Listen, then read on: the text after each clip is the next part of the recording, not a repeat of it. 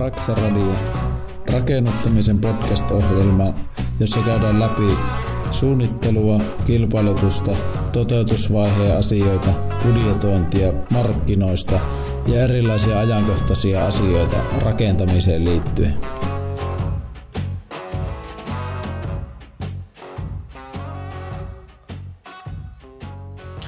Raksan radiolta morjes. Tämän jakson aiheena on LVI-suunnittelu ja urakointiin liittyvää asiaa siihen, kun niitä hommia aletaan tekemään. Eli mitä siinä LVI-suunnittelussa otettiin tilaajana huomioon ja sitten itse siitä tekovaiheesta huomioita, mitä on jäänyt mieleen. No, LVI-suunnittelu haluttiin panostaa meillä tutu Virma tekee suunnitelmia ja siitä on ennen jo talon rakennuksen suunnittelu aloittamistakin ollut puhetta ja jotenkin tuntui luonnolliselta heiltä tilata sitten suunnitelmat, että tekevät pääosin niin isompia kohteita, mutta sitten oli jotenkin mukava lähteä tutu suunnittelijan kautta ja siitä lähdettiin ideoimaan sitten ja muutenkin koko projekti suunnittelu startissa oli, oli apuna vinkkejä silleen, niin siitä sitten heidän kautta otettiin se suunnittelu ja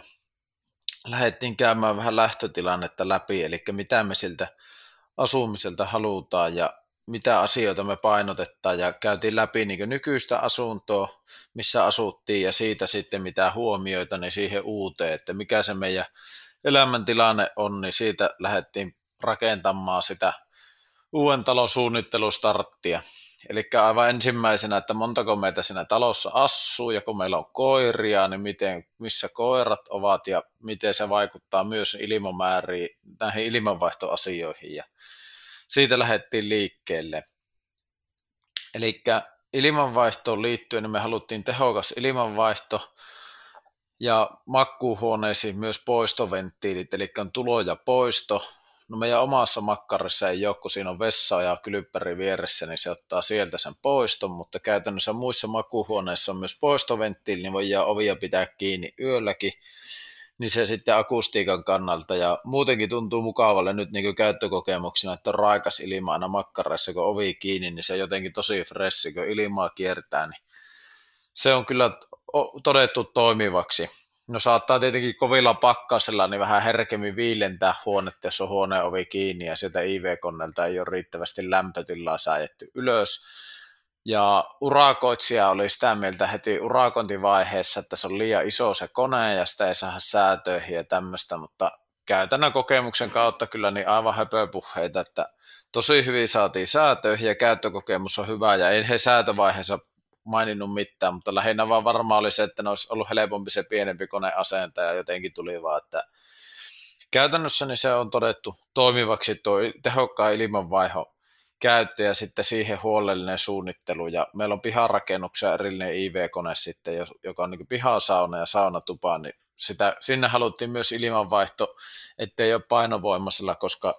sitten kun sillä on enemmän käyttöä, jos siinä majoituttaa siinä tuvan puolella, niin sen takia sitten on monikäyttöisempi ja siellä on hyvä ilmanvaihto ja poistaa kosteuden tehokkaasti myös sieltä sitten saunarakennuksesta. No lämmitysmuotona kaukolämpö jotenkin koettiin se, että se on sitten, jää se lämmön jakelu vaan pelkästään meille, että ei se lämmön tuotanto. Ja vähän sitten alkuinvestointikysymys, että laskettiin sitä, että ehkä se voisi olla edullisempi se maalämpö, jos ei tule tekniikan kanssa vuosien saatossa mitään säätöä, niin voisi olla edullisempi. Mutta jotenkin sitten se kaukolämpö tuntui luontaiselta, kun meillä on kolme lämmitettävää rakennusta, niin se olisi vaikuttanut, vaikuttanut siihen sitten varmaan, että olisi pitänyt olla aika iso maalämpöpumppu, ja Oulussa on kuitenkin kohtuuhintaiset nämä maa, kaukolämmön kustannukset. Tietenkin ne joka vuosi nousee jonkin verran, niin se on vähän kysymystä. Siinä nyt on monenlaista kaavaa, mitä laskenut, että voi saada, mutta että päädyttiin kaukolämpöön ja se on ollut kyllä hyvää ja kustannukset kohtuulliset, mitä laskeskelua, että aika hyvin pitää paikkansa, mitä arvioita. Ja sitten haluttiin siihen lämmösäätöön hyvää tekniikkaa, eli siinä meillä mahdollisimman huon, langattomat termostaatit, niin se sitten säätää sitä lämpötilaa ja sen käytön mukaan, että miten talossa olla, että se pitää sen lämpötila mahdollisimman tasaisena, niin se tuo myös siitä energian säästöä, että se ei lämpötila nouse liian korkeaksi ja ei pääse laske, että se ei heijaa, että se pysyy se käyrä tasaisena, niin silloin se näkyy myös energian kulutuksessa ja asumismukavuutena, että varmaan ilta-aikaa se lähtee nostaa lämpötilaa, kun auotaan jonkin verran ovia, mutta päivällä sitten kun on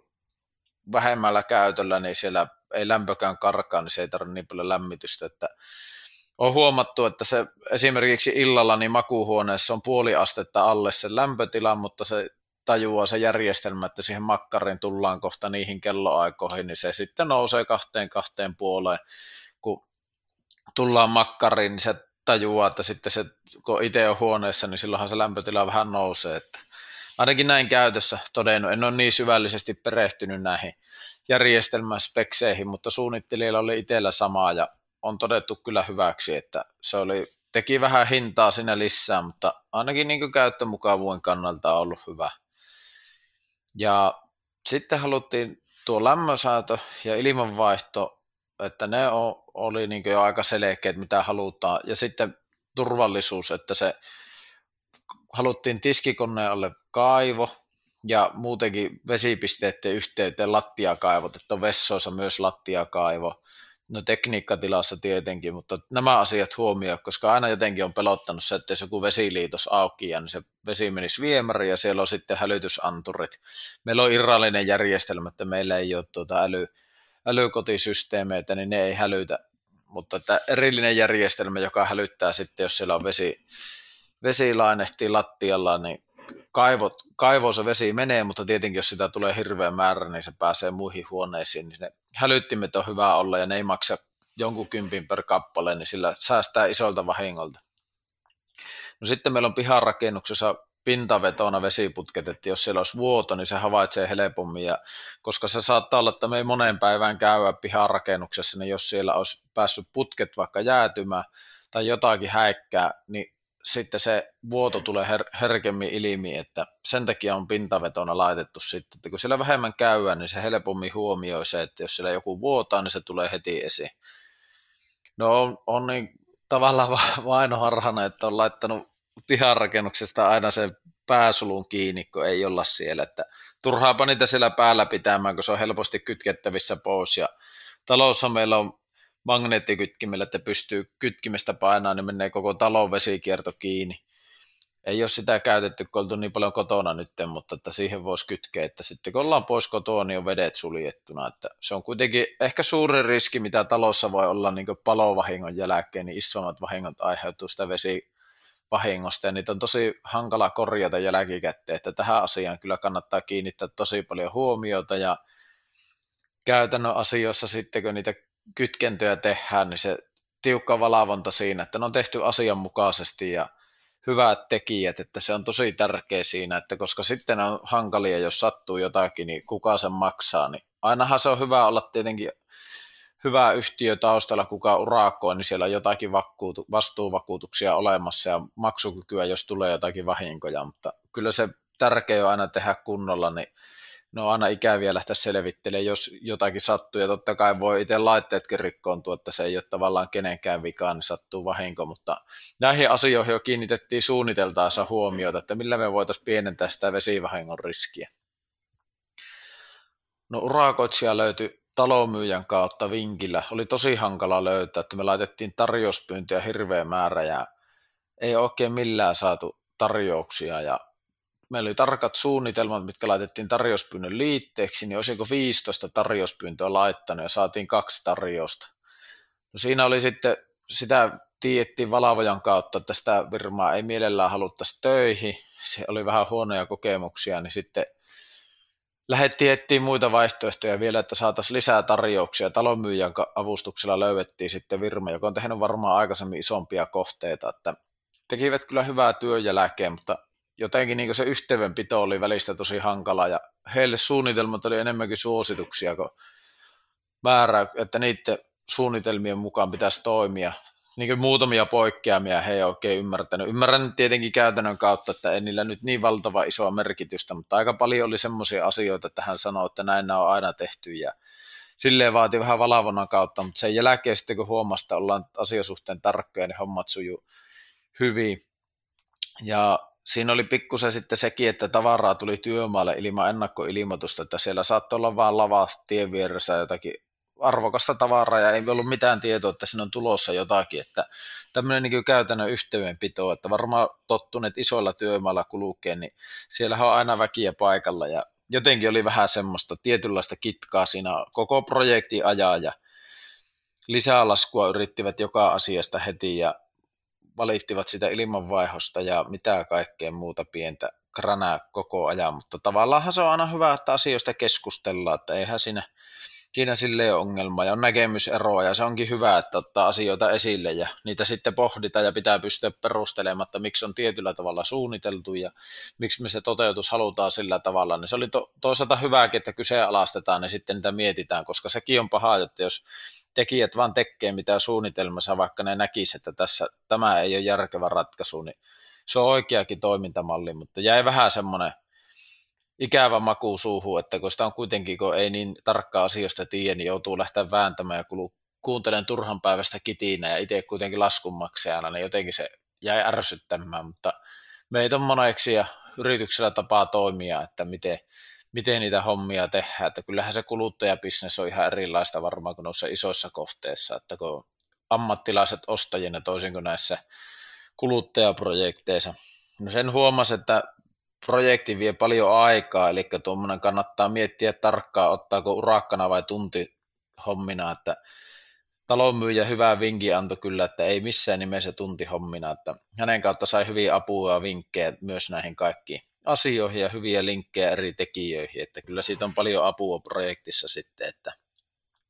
Mutta että varmaan oli niin tiukka markkinatilanne, että monilla virmoilla ei ollut vaan mahdollisuutta ottaa lisää projekteja, niin sen takia saatiin niin vähän tarjouksia, että oli hyvin tarkat ne suunnitelmat, mitä haluttiin, ja ne on tarjouspyynnön liitteessä, niin suosittelen kilpailutusvaiheessa niin aina pyytää tarjous suunnitelmien mukaisesta toteutuksesta, mainita siihen, että mitä poikkeamia vaikka siihen, että jos haluaa itse hankkia vesikalusteita, niin selkeästi ilmoittaa, ja vaatia, että se vesikalusteiden asennus kuuluu siihen urakkaan. Ja kaikki niin suunnitelman mukaisesta toteutuksesta tarjous, koska huomasin, että tuli semmoisiakin tarjouksia niin sähköurakoista ja LVI-urakasta, että vaikka pyydät suunnitelmin mukaista toteutuksesta tarjouksen, niin tarjouksessa lukee pienellä sitten, että siellä on nämä ja nämä osat kuuluu siihen. Eli siellä on käytännössä eri sisältö tarjouksella, mitä on pyydetty, niin kannattaa olla niissä tarkkana, koska niissä ne äkkiä saa sitä hintaa alaspäin. Että siellä on halavemmat tavarat urakassa vaikka mitä on pyydetty. Ja sitten hyvä huomio kilpailutuksessa myös, että kuuluuko nämä talon ulkopuoliset vesijutut ja viemäröintiasiat, pohjaviemäröinnit ja kaikki lämpökanaalit, jos tarvii semmoisia. Kuuluuko nämä hatut, mitä katolle tulee, nämä esim. Vilpe, hatut ja huippuimuurit, kuuluuko ne LVI-urakkaan? No isoja hankintoja ja ne on hyvä huomio tuommoisista, että se sisältö tärkeä siinä ja tar- mahdollisimman tarkka määrittely. Et sen takia hyvä suunnittelija ja valavoja on tässä, että se antaa tarkat määritelmät, niin jälkiselvittelyssä auttaa, jos tulee jotakin, että yritetään lisää laskuttaa, mitkä on kuulunut siihen suunnitelmaan, niin silloin ne kuuluu siihen urakkaan. Että meillä on pikkusen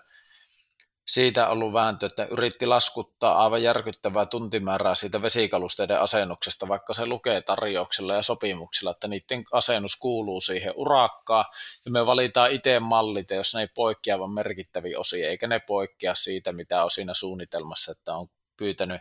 Orakseltakin näkemyksen siihen ja aivan täysin normaaleja malleja, että jopa nopeampia asentaa kuin normaalisti, kun niissä on jotkut pikasulut, että kaikkea sitä yritetään ja yritykset tietenkin, niin jokainen lisätyöhän se tekee heille heikommaksi se uraka, että sen takia se on selväkin, että tulikin välistä jotakin lisätöitä, mitkä oli ihan selvä, että niistä tulee lisää laskua, mutta sitten tuommoiset jää tympässä, että jälkikäteen aletaan saikkaa ihan selvistä asioista. Aika näyttää, miten siinä menee, mutta jäi kyllä harmittamaan se, että kun kuitenkin yrittää, että totta kai se on tärkeää, että se on heille kannattava se urakka ja silleen, mutta sitten pitäisi toimia pykälien mukaan, kun lähtee vejättämään tuommoista. Että jos olisi allekirjoittanut sen tuntilapun, mikä ei ole todenmukainen, niin siitähän on sitten kauhean lasku tullut, että olkaa tosi tarkkoina siitä, että niin kilpailutusvaiheessa mahdollisimman selväksi asiat, suunnitelman mukaisesta toteutuksesta puhua aina, ja että ne suunnitelmat on semmoiset, että sen mukaan tehdään, ja sopia prosessit, mitä tehdään, jos uraka aikana poiketaan jossakin suunnitelmasta, että yhdessä vaikka todetaan, niin sitten se urakoitsija varmistaa sen myös valvojalta, jos he ehdottaa jotakin muutosta suunnitelmaa ja aina, että tuleeko siitä lisää kustannuksia ja kilpailutus- ja sopimusvaiheessa varmistatte, että mikäli tulee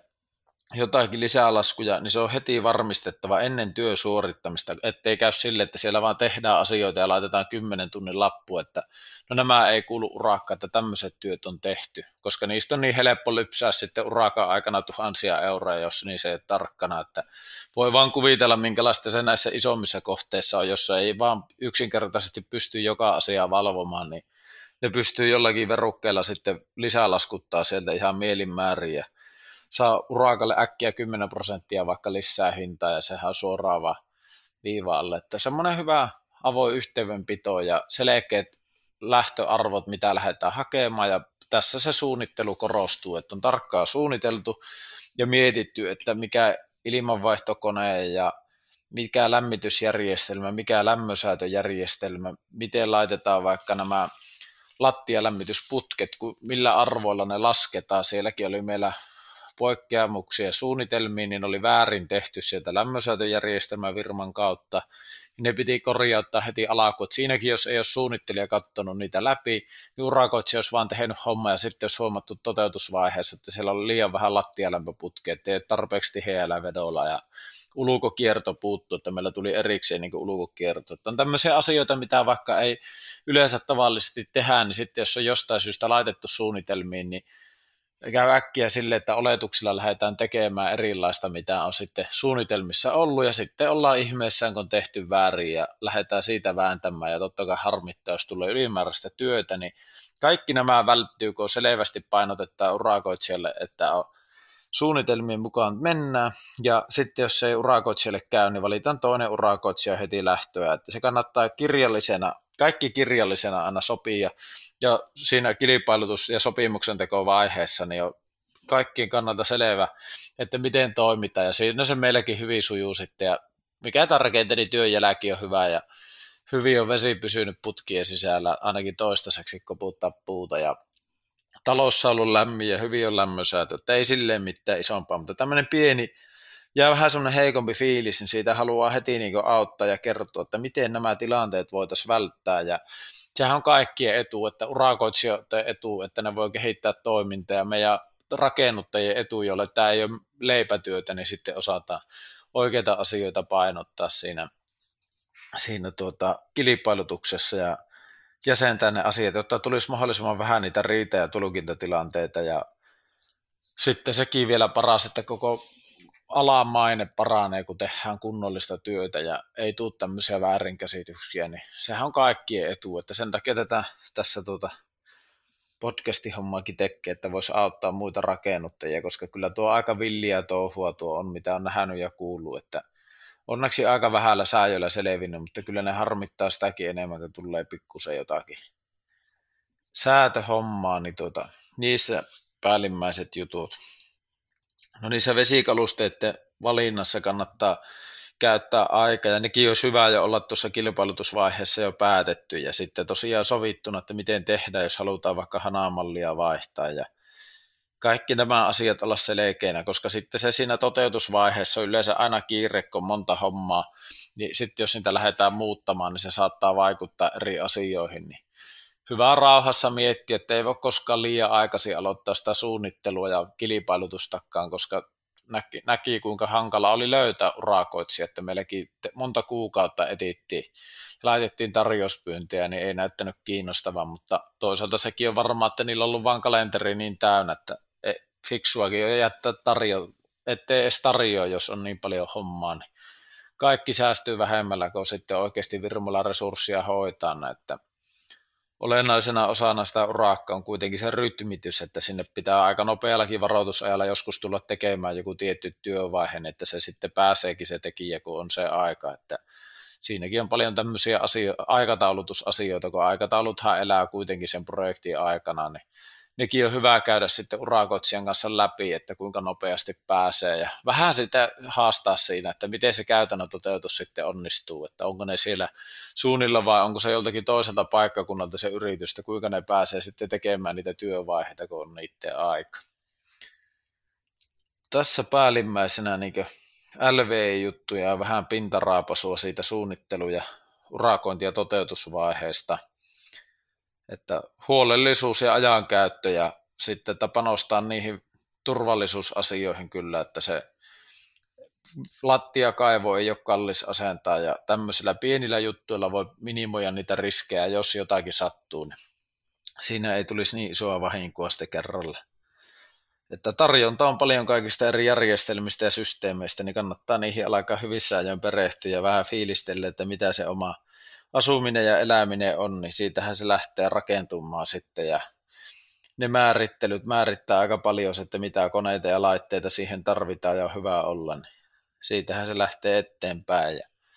laittakaa kysymyksiä ja kommentteja, mitä tulee näihin liittyen mieleen ja tästä se lähtee etenemään ja voisi jossakin vaiheessa asiantuntijahaastatteluita ottaa tähänkin asiaan liittyen, niin saadaan sitten vähän erilaista ammattilaisen näkökulmaa näihin asioihin, että mitä ne huomioi ja kehottaa meitä rakennuttajia huomioimaan näitä asioita tehdessä. Kiitoksia tästä ja jatketaan uusi aihe myöhemmin. Tsemppiä projekteihin.